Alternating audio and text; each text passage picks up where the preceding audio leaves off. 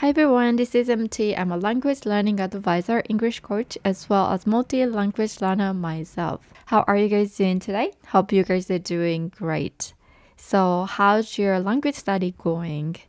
Mine is going quite well now. Previously, I have mentioned that I've been working on dictation practice every morning now, right? And it seems working quite well. So today I want to share with you some findings from the dictation practice. Since I started this practice, I definitely started memorizing words and phrases better.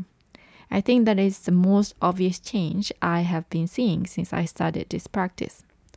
Actually, I started reflecting on what I listened to in the morning later on the day, and I'm trying to recall the words which I could not catch or didn't know this process is also extremely important, I think. It doesn't matter much if you remember the word or not. The action you try to recall those words is more important. When you cannot recall some words, I'm sure you want to look them up, right?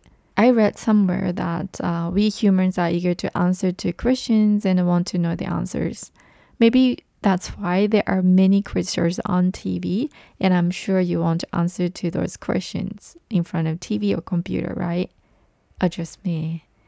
Anyways, so what I wanted to say is it is good to try to recall what you listen to during the dictation um, dictation practice later on that day. It helps you remember the words more firmly. This is one of the findings I wanted to share with you today. I surely recommend this dictation practice to you, especially if you are struggling to memorize new words. You should give it a try. I'm sure you can find it helpful. If you are a parent, you can have your kids try dictation practice for memorizing new words. All right, that's all for today.